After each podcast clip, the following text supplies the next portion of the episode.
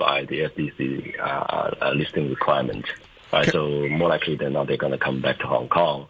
And I mm-hmm. think people were just, you know, just inferring that many other Chinese ADRs would have the same issue as well.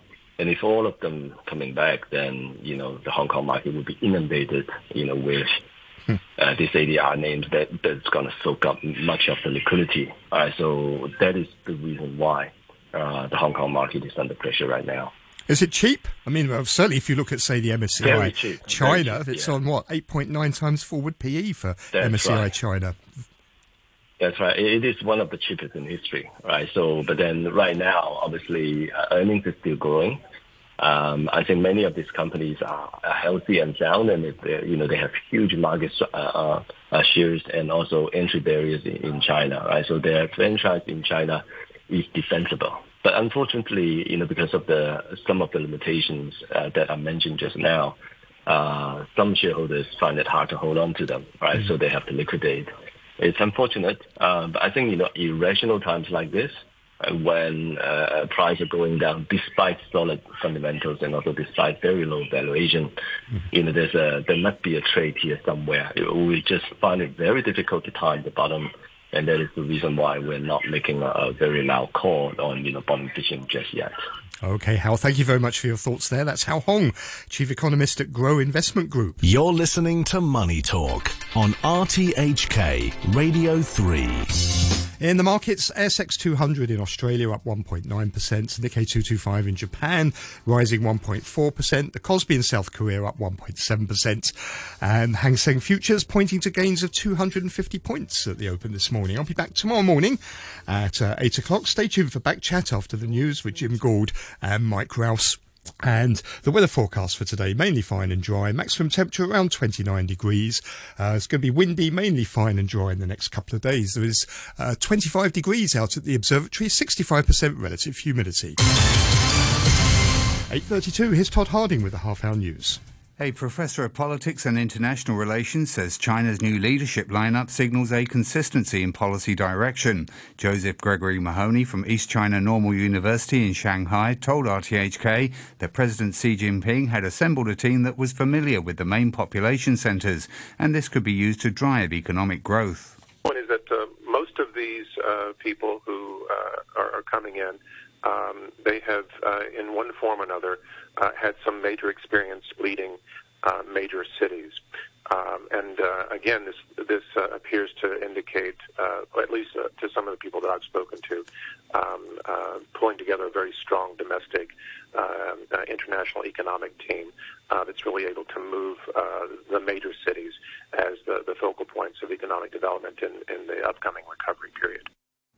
President Zelensky has condemned unsubstantiated claims by Russia's defense minister Sergei Shoigu that Kiev was preparing to use a so-called dirty bomb and then try to blame it on Moscow. In comments directed at President Putin, Mr. Zelensky said there was only one man who could use nuclear weapons in that part of Europe, and that was Mr. Shoigu's boss. If Russia calls and says that Ukraine is allegedly preparing something, it means only one thing Russia has already prepared all this. I believe that now the world should react as harshly as possible. Earlier, Mr. Shoigu held a flurry of phone calls with his counterparts in the US, Britain, France, and Turkey. The call with the US Defense Secretary was the second in three days. And the former British Prime Minister Boris Johnson has said he won't stand in the race to replace Liz Truss. Mr. Johnson said while he had enough support to run, now was not the time. The former Chancellor, Rishi Sunak, is currently leading the contest. The BBC's Rob Watson has more. So Boris Johnson is not making a comeback, but it's not from any lack of desire or self-belief. In a brief statement, Mr Johnson said he believed he was well placed to lead his party to another election victory. He blamed his decision to withdraw on an unwillingness by the other two candidates, Rishi Sunak and Penny Mordaunt, to come together behind his leadership in the national interest. His supporters will be disappointed, but his opponents had feared his return would make Britain even more of a laughing stock than it is already. You're listening to the news on RTHK.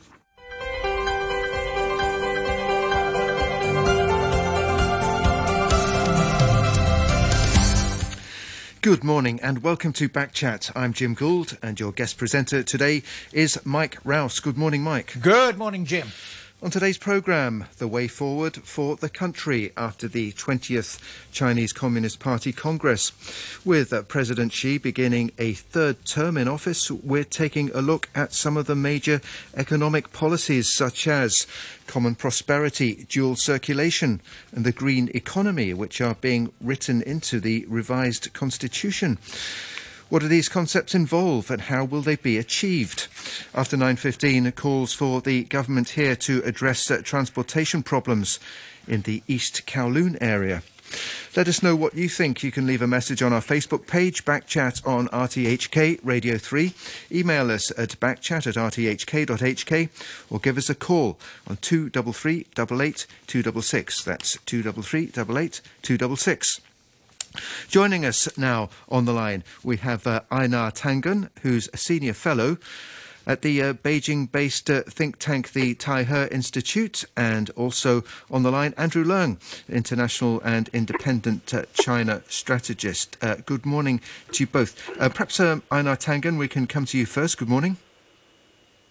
Good morning. Good morning. So, uh, thanks for joining us. So, so th- these um, economic uh, policy concepts, uh, common prosperity, we've uh, we've discussed before, but um, it is obviously a big topic. Um, um, how do you think uh, China is going to go about uh, achieving a common prosperity? Well, I mean, there's two parts to it. There's domestically and uh, internationally. Uh, in this particular case, international is probably going to be regionally. Uh, common prosperity is this uh, sense that we're all in the boat together. That uh, it's a rising tide will float all ships, but if the tide goes down, of course, all ships will be uh, stranded. Uh, China takes a unique view in that it's about people-oriented policies. And you know, while you know that just sounds okay, fine, whatever. No, it's very important because there's this, a subtle difference. It, it's not an either or, but in many countries, especially uh, democratic uh, countries in the global developed north, the assumption is that you know if you do something economically, it will somehow trickle down to the people. So in the United States, where they have 10.1 percent uh, uh, poverty, uh, the idea is, you know, the constant emphasis is what are we doing about the GDP? How are we helping the big banks? You know, this company is too large to fail. We need to stimulate the, uh, you know, the wealthy. We need to give them tax cuts. We need to, uh, you know, do help them uh, create the economic base that will somehow trickle down to the rest of the people. Well, obviously, if you're part of that 10.1% of the American population, you're not really feeling that trickle down. So they approach everything from economics. Economics and the market will solve all things. In China, they say, no, the economics and the market are means to an end, but they're not the end in itself. It's socialist values, principles, uh, equality, uh, shared prosperity that is most important. So they, you know, in the Chinese side of it, they see it as sustainable.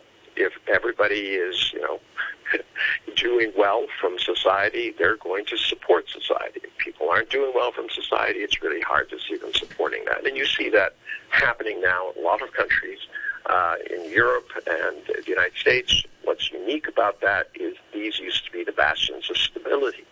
They were upheld to the world as, you know, here are the leading countries. They're wealthy. Uh, they're able to um, rule, uh, you know, have their countries ruled and ordered uh, according to these principles. But today we see disarray. So China is taking its own path. It always has. It's always been a socialist nation. And it's just simply saying that we are going to put socialist principles as part of not only our domestic, but also our uh, international uh, approach. Uh, unfortunately, because the headsman's with the United States uh, that is concerned about China's rise and wants to contain it, uh, that means it'll be the global south and also uh, Central Asia that are, are most uh, uh, attuned to what uh, uh, China is trying to do. Does this, uh, good morning, does this emphasis imply that China is accepting that the US policy of disengagement and, and separating is is going to happen and we we better we better get used to it? Well, yeah, I mean, it, look, it takes two to dance. If you don't want to dance, I can't dance with you.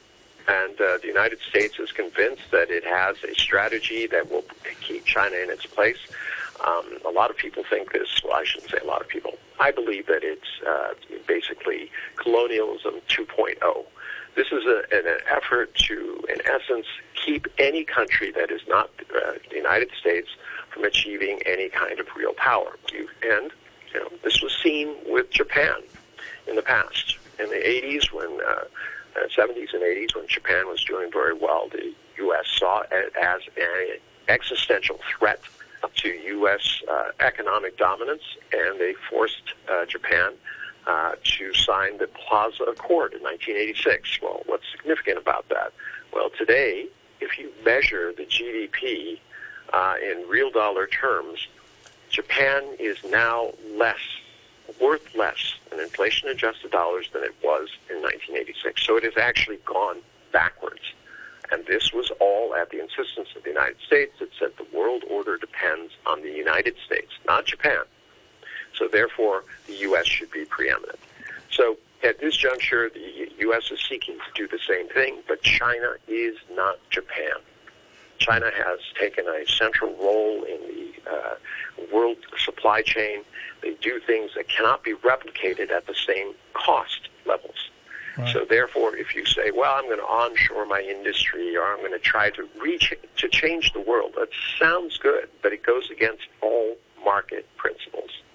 If it takes you two x to produce something, and it takes me one x to do that, uh, the economic logic is people are going to buy from me, not from you. And if you force them to buy yours through tariffs or whatever, all you're doing is increasing inflation.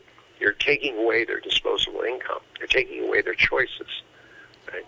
Right. So at, at this juncture, the U.S. simply trying to do what it's done in the past, maintain its hegemony economically, politically, and militarily. Uh, they see this as n- not something um, negative. They, they really see this under American exceptionalism. They really believe that um, the United States needs to be in control of the world and to be imposing its views on other nations in order to keep the world from going into World War III. Right. But as we can see, uh, World War III is getting closer, not further, by mm. these kind of exercises and dominance by I mean, the U.S. One of the features of China's policy over the last 50, 60, 70 years is that it's not going to be bullied. Yeah, a hundred years of humiliation will do that to you. I mean, uh, yes. China was at the uh, apex of the world order, and then um, colonial powers uh, with superior um, military technology came in and basically ran roughshod over it. And not oh, just China. This was the entire world. I mean, everyone used to say the sun never sets on the British Empire. Well, the fact is the British Empire uh, colonized uh, large parts of the world. Uh, it took, uh, you know, the riches. I mean, there was, I'll give you an example. In India, prior to the British coming, it accounted for 24% of the world's GDP. When the British left, though those many years later, claiming that they had brought in civilization, you know, uh, religion, and uh, and uh, free speech, you know, railways, whatever. the GDP was four percent. Right. Um, Andrew Leung, good morning to you.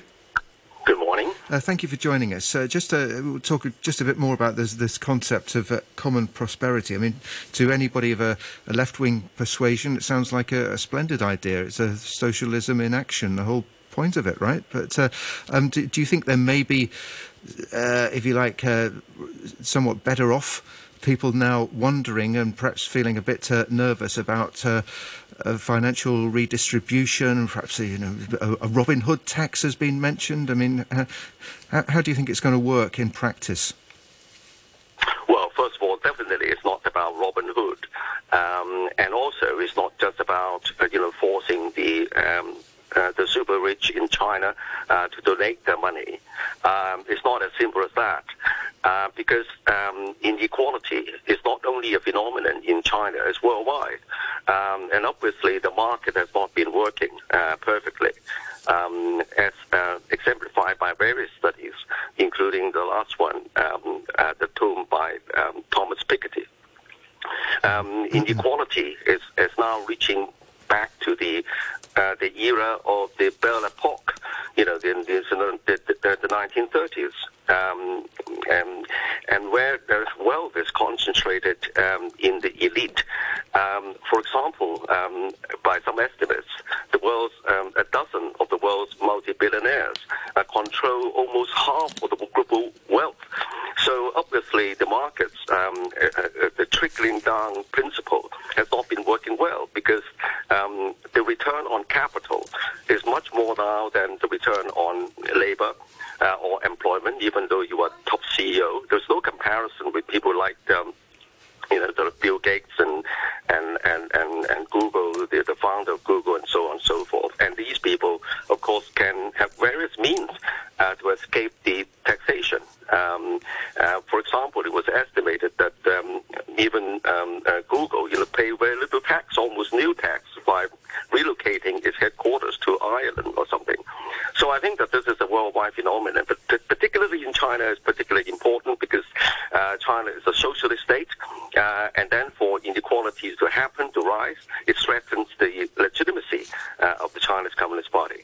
But the question is how China is to address that. As I said, it's not just about the redistribution; it's to create opportunities uh, for the um, for the young um, for the disadvantaged class, and to make sure that the market is not skewed uh, towards the big money. For example, the likes of Alibaba, um, uh, Tencent, and so on and so forth. Not that they are evil, but because of the ecology, they are able to um, squeeze out the small guys, and hence this so-called um, the, the fear that, that China is cracking down on on big money uh, is, is only half of the story. Uh, it's not just like that is to, to, to, to create opportunities um, right. for the uh, up and coming. Because there's too uh, much concentration of market power. That's that's I think yeah. what's being resisted. The, the, de facto monopoly that these very yeah. powerful technology companies are able, and they so they can grow outside their core area because they control the technology. Of course, yes. Uh, well, and also the, the, the, the, big, big question in China is that, well, with the worsening demographics, you know, how China is growing the growth economy.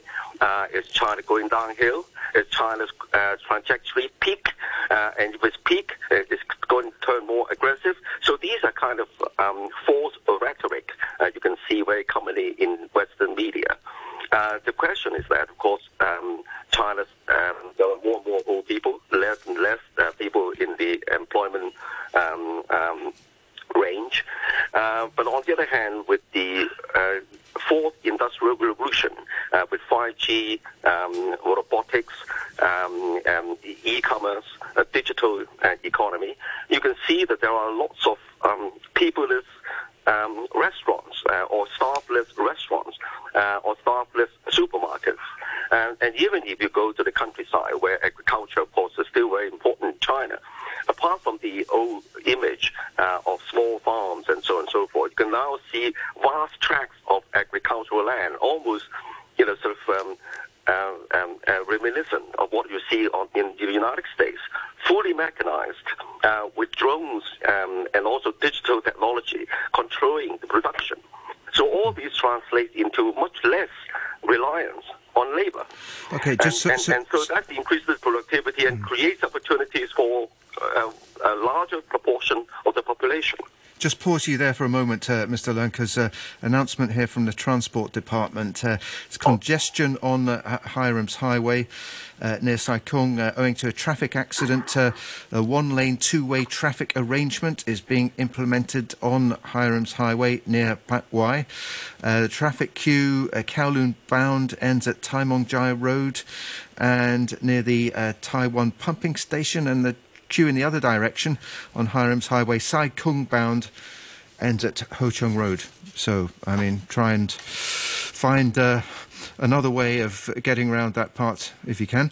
Um, yes, uh, sorry, can we uh, perhaps um, uh, just picking up on that point, yeah, mechanization and, uh, and, and a lot of jobs uh, being done by robotics and, and IT and what have you. Um, uh, uh, what happens to the the people who were involved in those manual jobs, which now no longer exist? Um, perhaps, perhaps um, Einar Tangen, is there, is there a is there a retraining scheme? Is there a program to um, you know reorganize the workforce in that way? Are you asking me? Yes. Well, yes. I mean, okay. yes. There, so, there, there I, are certainly first, um, yeah. attempts okay. to do this, uh, and there's there's a cu- couple of ways you could approach the problem. One is you could say to yourself, okay, um, we don't need as much physical labor, and a lot of it will be associated with the services industry, and that that has uh, been there. But you know, there's I, I think there has to be a little bit of creativity. There's talk about going to four day work weeks. Well, what if you went to a three and a half day work week? And you know, instead of you know, one person works three and a half days and then another person takes up their job three and a half days, what do you have? Well, people get more leisure time, but at the same time, your your uh, entire you know, uh, industry, your entire economy is working seven days a week. Uh, there, you know, ideas along that. Uh, it is absolutely certain that the countries that prepare their workforce for the future are going to be the ones who benefit from it. I mean, it's it's a tautology. it, it makes sense in itself. So, you know, at this juncture, it's about changing, understanding how these changes are going to be, uh, how they're going to affect the economy, uh, also uh, culturally, how these are going to affect people. Right.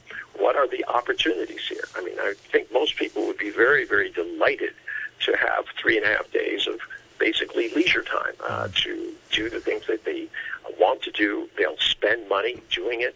Um, it doesn't have to be just about money, but they're supporting uh, part of the economy.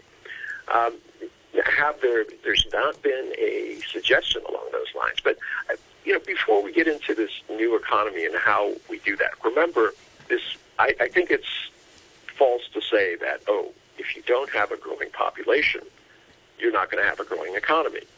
The United States is 5% of the world's population. It uh, consumes uh, over 20% of the world's uh, resources and GDP. I mean, that's, that's a lot. You, you don't need more people. What you need is more disposable income to drive uh, the service sectors, right. which then employ more people, which then drives what? The service sector. It's a, it's a virtuous cycle going up. But, you know, during hard times, those cycles can go down. So there have to be new metrics today, uh, everyone talks about GDP. I, would ask anybody out there, what does GDP mean? Every economist will tell you it's inaccurate. It was made to measure the gross domestic product of countries at a time when if you made something in that country, it was from that country. But that doesn't work when t- in today's environment, GDP is counted multiple times because – one product will go across a border to have some work done on it, whether it's painting or whatever, and then it comes back. Each time it goes back and forth across the border to have some sort of uh, uh, value added, it's counted again in GDP. So GDP does not work well as a measure of a, an economy. It depends on global supply chains. Right. And, and we've known that. And, and where are the measures uh, to replace that? And, and this is part of the reason that we're not able to solve a lot of things today. You cannot solve something if you can't measure it, if you don't understand it. And of course, excessive, and, uh, consum- excessive consumption. I mean, there's an argument if the world is to be sustainable, um, we, there, should, there should be fewer people. It, in a sense, it's not a problem. It's yes. it's part of the solution. and also, you've got Absolutely factors such as with a much higher elderly population as a proportion is going to be uh, care for them is quite labor intensive. Um, at least for, for the foreseeable future. I mean, not everyone's going to be comfortable being cared for by robots. yeah. No, I, I, I completely agree. It, it's we, we set up a lot of false dichotomies, these false choices, we, where it's always A or B, and there's no there's no nothing in between them. and, and this is go- going back to this issue that we were talking about before uh, about uh, you know economies and it's is it Robin Hood uh, economy? Do you have to you know take all the money away from the wealthy uh, and give it to the poor to create an equal society? No, I mean. Quite frankly, it's a balancing act. You have to give people incentives so that they do the best, so that they can feel that um, that they're contributing and making something for themselves and their families. You know, you saw that under Deng Xiaoping uh, when these you know farmers got together and said, "Hey, this system isn't working. Uh, let's sign an agreement that we're going to change the way we uh, produce. We're going to give ourselves an incentive. We're going to give everything we're supposed to give to the state, but then after that, anything we grow above that, we're going to sell uh, for ourselves and for our own benefit." And that set in motion a sweeping change throughout China. So you do have to have incentives. And it's not about just take all the money from the wealthy. It's a balancing act. But, you know, there's so many ideologues out there who just say, well, if you do this, it's you're either A or B. There's nothing in between. Hmm. You know, you, you can't you can't have a you know a social society because it's it's counter to a capitalist society. It's not true. And China's shown that. You can have socialist principles at the top, which are are put into place and activated by market-based realities. You know, people you know want that incentive. They want to know if I work hard, I can do better. So yes, you have to keep those in there, but it, it, it's just I really don't like this idea that is being set up by uh, I mean false prophets and, and ideologues that you can either be A or B. There's nothing else. I mean, there's Right. so many of these uh, uh, false dichotomies being spread throughout the world, whether it's uh, you're talking about uh, COVID-19 or economics or uh, or uh, you know politics themselves. Right. Andrew, what about this emphasis on the green economy? Well, first of all, um, I think that in the party congress, uh, President Xi stressed on the importance of quality growth, not just the GDP and, and so on. And in fact, uh, the idea is not to catch up with the United States because that's not the main aim.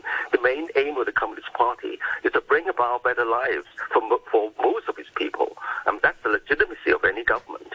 And so the emphasis on quality growth. But what does quality growth mean? Well, quality growth, first of all, is, is um, a question of productivity, not just sheer um, numbers or, or, or, or, or, or, growth. Uh, it's how the growth would bring about better lives, a better environment, uh, more balanced economy, so that everybody would have um, um, uh, opportunities uh, for advancement. Uh, secondly, um, referring to the question of population, um, I think we are nowhere back to the Malthus um, kind of theory that the world is overgrown with population. Um, the question is not population. The question is again productivity. Now the productivity in this day and age is characterized by the fourth industrial revolution. You know, the Internet of Things, 5G, the digital economy, automation. So all these are uh, embracing the whole world. Even with more population, and the productivity would be would generate enough food and well-being for a lot of people. Now, and, and of course, uh, the China's embracing that, um, the, the, the in fourth industrial revolution. Another aspect um, uh, about common prosperity is the uh, nurturing of entrepreneurship. So that more people, that they do not need to be all university graduates, uh, but there is no reason why they can all not be employers and, and their own bosses, uh, because some of the most successful bosses in the world, and they started from a very low level with very little education. So it's encouraging entrepreneurship, and you can see this happening all over the place with small businesses all coming up, some, some very, very innovative. The last but not least is the urbanization. Let's not underestimate the contribution to urbanization to the growth of productivity because China is embarking on the largest urbanization exercise in human history. Um, because and and uh, this is happening because there are various city clusters. Um, talk about clusters. Means that several cities are highly connected by highways, motorways, and so on and so forth. And there are so many, over a dozen uh, clusters, city clusters, um, in the eastern seaboard, um, in in the um, eastern part of China, um, in in the, in the most dy- uh, economically dynamic regions, and all these clusters are now connected by high-speed rail.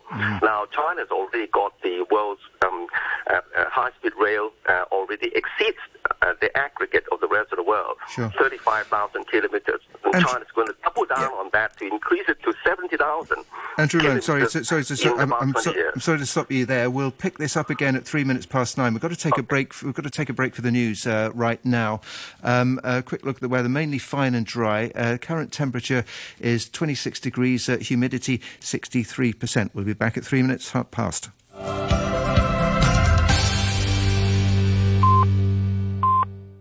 You're listening to the news on RTHK. And welcome back to Backchat uh, with Mike Rouse and me, Jim Gould. And this morning we're talking about the way forward for the country after the 20th Chinese Communist Party Congress. Uh, with us we have uh, Tangen, who's a senior fellow at the Beijing-based think tank, the Taihe Institute, and Andrew Leung, international and independent China strategist. Uh, if you want to join the conversation, you can leave a message on our Facebook page, Backchat on RTHK Radio 3. You can email us at backchat at rthk.hk or give us a call on 233 88 266. Um, uh, Andrew Leung, just before nine o'clock, you were talking about um, development, city clusters, connectivity, high speed rail. Um, sorry, I had to cut you off because we were approaching the time signal, but uh, would you like to continue? I think that that's, that's very clear now that the urbanization is, is going to contribute to um, um, China's productivity growth uh, in a very, very big way because there is no, um, this is the biggest urbanization, biggest and fastest urbanization exercise in human history. But anyway, having said that though, uh, the uh, National People's uh, uh, the National Party Congress has also um, um, his uh, speech focused also on a more inclusive uh, society in China, and that's of course related to common prosperity.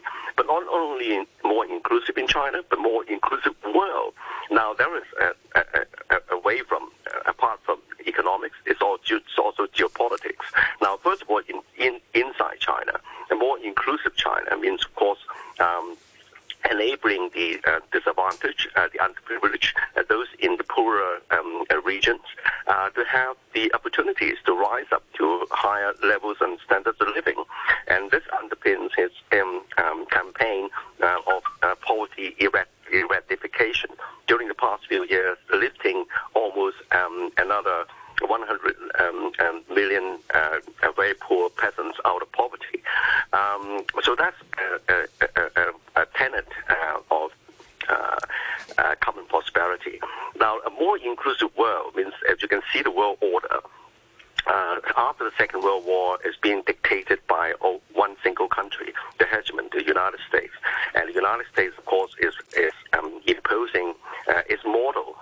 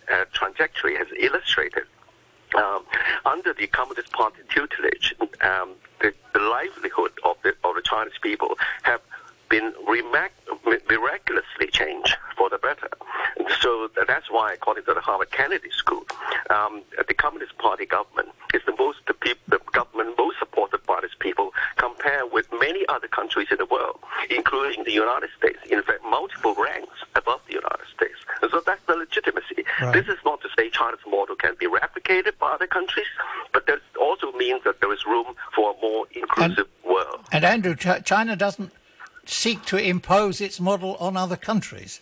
No? Um, well, you used the word inclusive a few times there, and I think that's uh, that's at the geopolitical level. But um, I was wondering, among the personnel changes this time, there are no women in the in the top leadership. That's a that's a quite a significant change, isn't it? What what's the cause of that? So, are you asking? Yes, I'm asking you because you oh, use. Oh, yeah, okay, thank you. You, you use because the, there's another guest, you know. okay, well, I'm, I'm very, very glad to, to, to answer that because he was you, hoping seem to you be were steering away from the politics, you know. well, I think that there is no uh, the presidency is now uh, concentrating uh, power. Uh, the question is that why is doing it? Because there is a lot of rhetoric in the in the in the West um, that China, uh, the presidency is uh, trying to grab power uh, to um, uh, aggrandize himself. But I think that this is mistaking um, or misrepresenting uh, China and of course President Xi himself.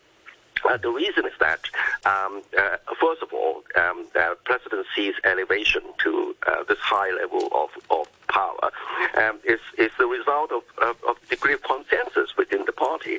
Uh, of course, there are some disagreements, but um, with um, um, uh, that's how the Chinese Communist Party works. Because in the early days, days of Chairman Mao, uh, there was a lot of infighting um, amongst various factions, leading to great instability in the Chinese Communist Party. But now they have learned uh, uh, from history, from the third chapter in China's early um, um, development.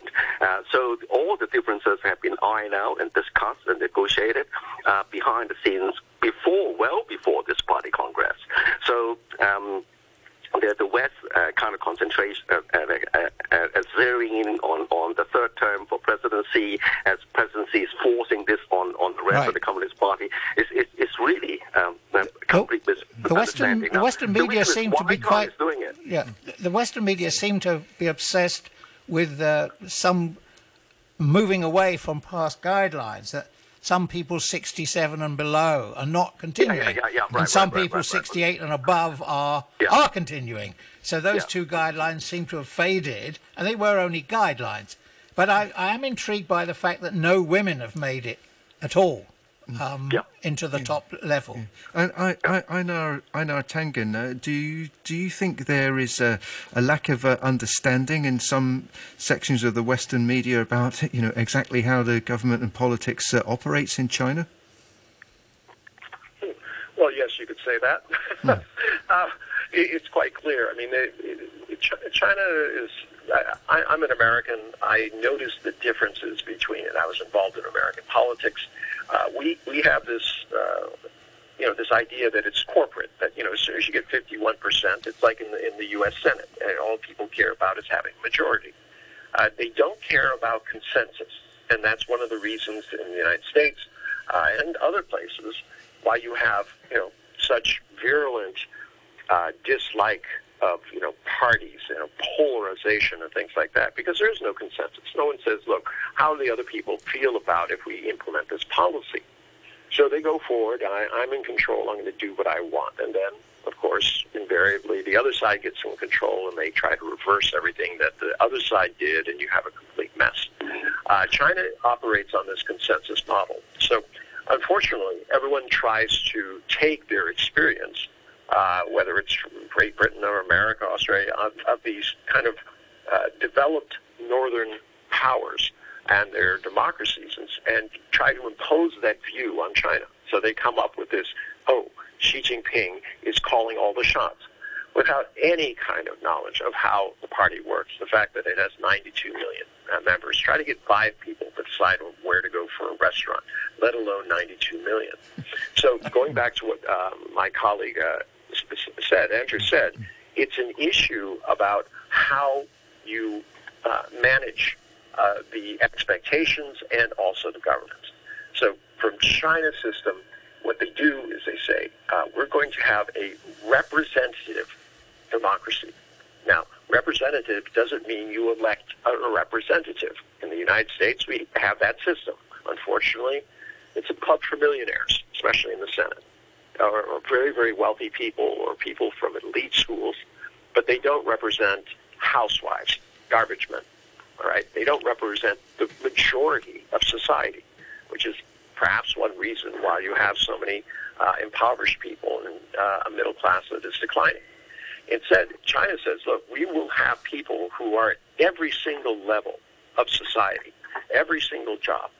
And those are going to be the delegates. These are going to be the people from the party who are representing these different areas. So they spend a tremendous amount of time vetting every single policy that they're proposing. So these five-year plans, these represent millions and millions of man hours, women, uh, men and women hours, um, examining, harmonizing, trying to figure out what is the consensus uh, uh, position, who's going to be hurt by this, who's going to benefit from it, how do we balance this out?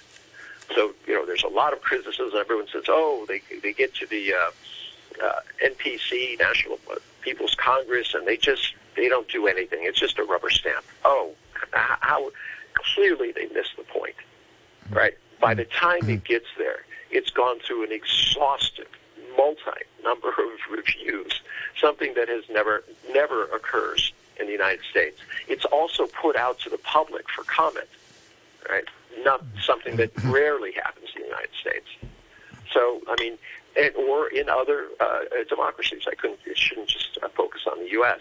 So it's a different system. It works. It's delivered for 40 years, and it's going to continue. So when you get to these leadership issues like today, you have to keep in mind a couple of things. One, Xi Jinping eh, and the rest of the party believes that they are at a moment in history when they are at a crossroads, as he referred to in his speech. He said there are dangerous headwinds both uh, domestically in terms of moving the economy, getting past COVID-19, um, and there's also international uh, crosswinds with the United States intent on containing China. So this is not a time to be changing horses in midstream. And this is a time when you need a very nimble, all right, team that can work together very well in order to do that. But here's the other side of that. Once you have the agenda, which he expressed, uh, that was the party report. Now he has his team, literally. I mean, his team. These are all people that he's worked with uh, over many years and feels very comfortable with. Now you have the ball everything that happens from this point forward, all right, uh, apart from luck, it is all going to come back to Xi Jinping. And, you know, in, in sports, there's this idea that winners like to have the ball. They like to be in a position where they can use their skill, all right, and try to win the game. And right now, that is what Xi Jinping is doing. He's taking enormous risks. He doesn't have to do all of this stuff. He could just enjoy himself, you know, uh, be like a, you know some some of these African dictators who just kind of just sit there and enjoy you know life. He doesn't do that. He's constantly working. Right. Trying to move China in a particular direction, and this is something that just does not is not understood uh, outside of of uh, Asia. I've got a I question. just don't understand this idea. I'd, I'd like to ask something coming straight from the policy address here by our chief executive. He talked about a red team, the idea being that whatever policy was being proposed, that a group of people would go away and try and tear it to pieces so that you would make sure that it was as robust as possible before that policy actually came out uh, for implementation. That's my understanding of what our chief executive was saying. Does uh, the mainland have something equivalent to this, where they test policies and and and sit, try and oh, iron out the kinks? Yes, uh, they do, and it's exhaustive. Uh, it's not a red team of experts who sit in a room and uh, theorize about something. Right. What they do is um, it's uh, policy will start off at the national level. I, I, I wrote books about this, uh, about how government functions in China. So that's that's how I learned about it. Um, so a policy comes down. They they say, okay, this is this is something we want to do. It is sent down from every uh, lower level, down from the national to the provincial, uh, down to the major cities, the secondary cities, all the way down to the work units themselves. And each one has to comment on this and say, well, yes, we, we could do this, or here's a problem. And all of these comments go back up to the top. All right, so what happened coming down just is reversed, and all of these comments are collected, and then they have to be harmonized. Then the next step is they will have uh, models. All right, they'll implement using uh, you know, experiments. Uh, they just try this. Okay, here's a national development uh, idea. You know, uh, my colleague was mentioning clusters. How did those come about? Those were experiments that were done many, many years ago where they created these economic development zones and they realized that the efficiency of the economic development zone depended on having all the pieces within that were necessary to produce uh, a product in that, that area all there. So I wrote a book about Kunshan. Kunshan, I mean, literally, if you wanted to create a laptop, uh, this is, you know, 10, 15 years ago, you could go across the street and get a motherboard. Uh, you go across the other street, you could get a, uh, there was a plastic injection molding, so you could design your things. They had the cameras. Everything was right there within literally walking distance. Now, if I was trying to do that in the U.S. or Europe, I'd have to send to China for this. I'd have to send to Indonesia for that. Japan for this.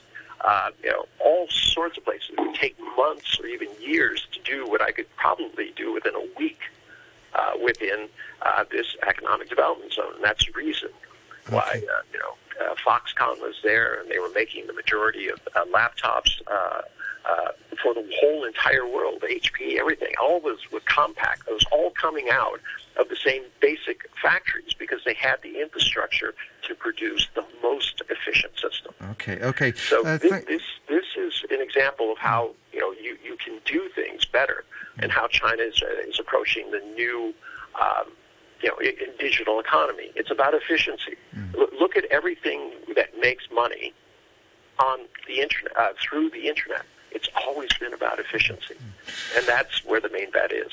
Okay, okay. Thanks very much uh, for that. We, have just got a, a, minute or so of this uh, part of the programme uh, left. I just wanted to ask um, uh, Andrew Leung, uh, just before we uh, bring this to a close, if you can, you, if you can just bear, bear, bear, yeah. bear, with us just for an, another, well, another minute, minute, or so.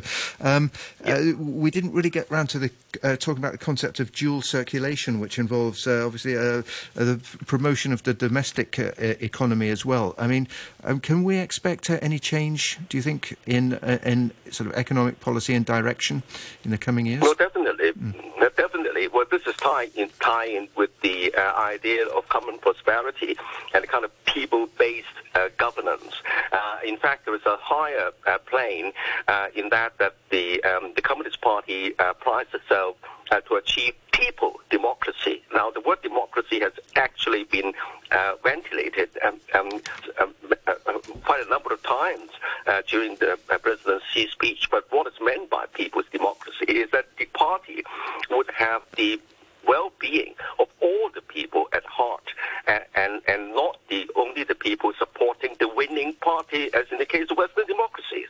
If we look at the Western democracies, I mean, um, the, the interests represented in the winning party would have the upper hand, and then the, the, the interests of the, um, the losing party are somewhat more marginalized. But that's not what the Communist Party is trying to do. So it's people democracy. Um, and of course, by um, uh, focusing on the uh, domestic economy, uh, so that's to benefit the underprivileged so that they can start their own businesses and urbanization, so that's to grow the Chinese middle class, those to spread the, uh, the pie more evenly uh, for a vast majority of Chinese people, and not just the people supporting any particular political affiliation. Um, uh, the second point, very, very quick one, is that there is a um, narrative in the West that somehow President Xi just picked, you know, all his uh, loyalists, you know, uh, regardless of experience. This is, you know, travesty of the truth. For in the Communist Party, for people to rise up that high, they would have presided over cities, over um, provinces. Some of the provinces are larger than a country. For example, the Guangdong province is, is, is in a way bigger than the economy of Russia. So I think that these highly experienced people, so the question about the, um, uh, the, the, seven um, uh, members in the leadership. Each of, of them has uh, um, uh, um highly experience in various fields, and no, no, doubt, of course, they are that they have been um, trusted by by Xi, as in the case of any other political organization in the So um, I think that there's a, a huge um, a, a tsunami of misunderstanding um, um, um following the, the, party congress. Uh, we have got no time for to, to, to, ventilate more of this, but I think it's interesting. That There is a, a total misunderstanding of China, which translates into a worsening uh, confrontation between the United States and China, without realizing that you know Beijing is not trying to, to, to supplant the United States. It's, it's, it's focusing on bringing better lives for most of its people. Mm-hmm. Mm-hmm. Okay. Okay, well, thanks uh, very much uh, for that. Uh, that was uh, Andrew Leung, uh, international and independent uh, China strategist. And thanks very much to Einar Tangen, who's a senior fellow at the Beijing based think tank, the Taihe Institute. And for the last, let me see, seven or eight minutes of the programme this morning, we're going to turn our attention to um, a, more of a local issue, and that is the transport links in Kowloon East. Um, this after the, the Federation of Trade Unions. Um, uh, on Friday uh, held a news conference and expressed uh, some disappointment that there wasn't more in the policy address about uh, new transport for the area, saying that um, it lacks mass transport links. About 300,000 residents there uh, say their their livelihoods um, possibly suffer because of that. Uh, there's a, a further 100,000 people are expected to move into new public housing in the area in the future. Um, we're joined on the line by Alok Jain, who's managing director of Trans Consult Limited, which is a, a transport uh, consultancy. Um, Alok Jain, good morning to you.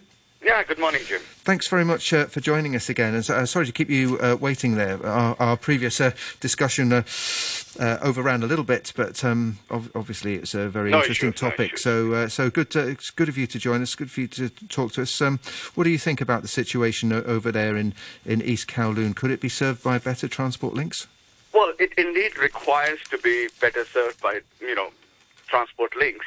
And and I think when I when I look at East Kowloon today, there are actually two parts of East Kowloon, and and that's where the discussion gets a bit divided.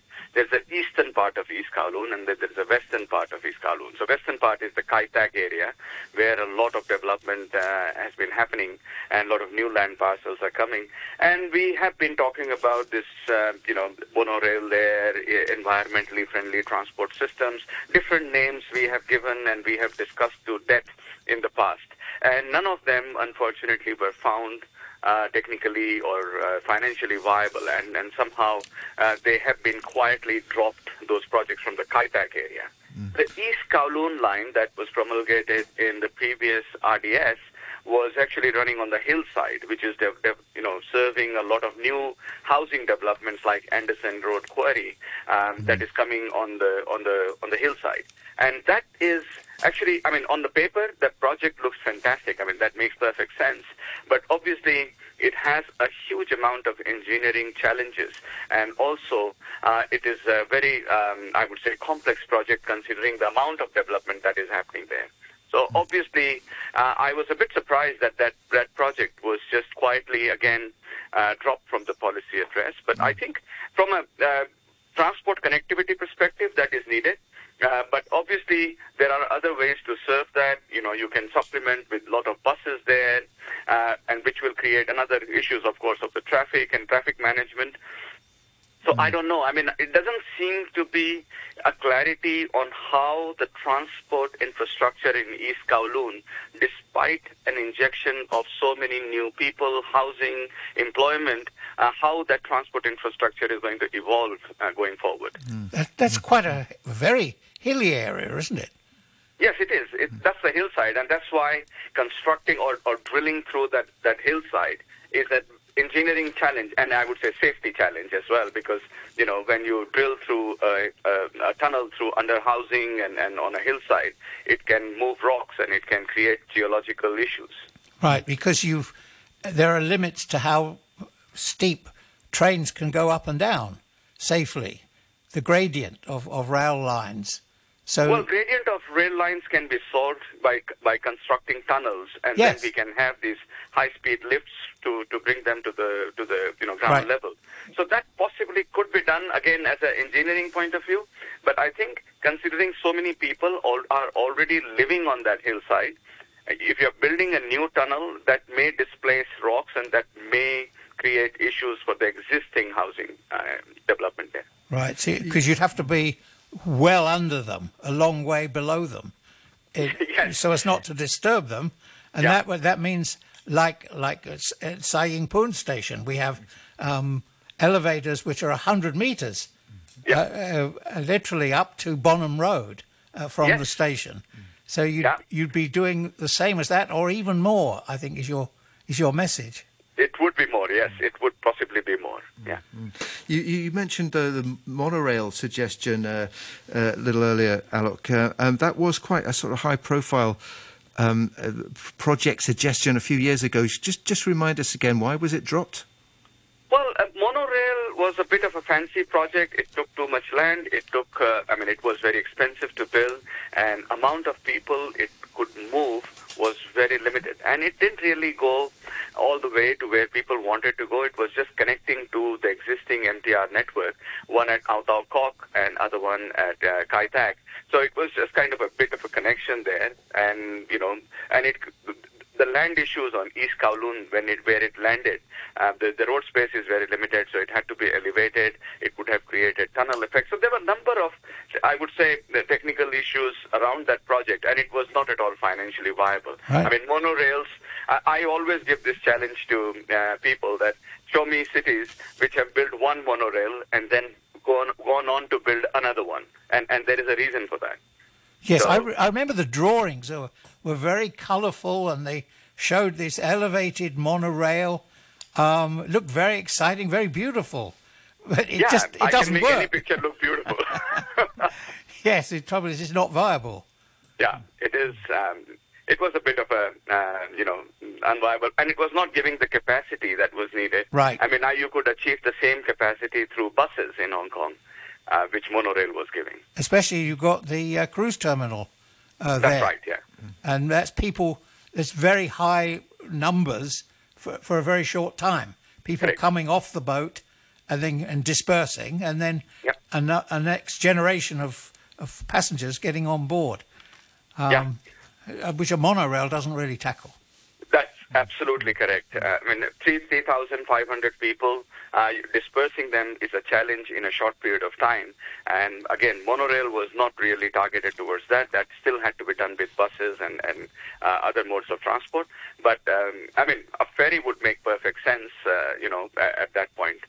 And I think that something Cruise Terminal had been proposing for quite some time, but that has uh, somehow not been taken up by the government.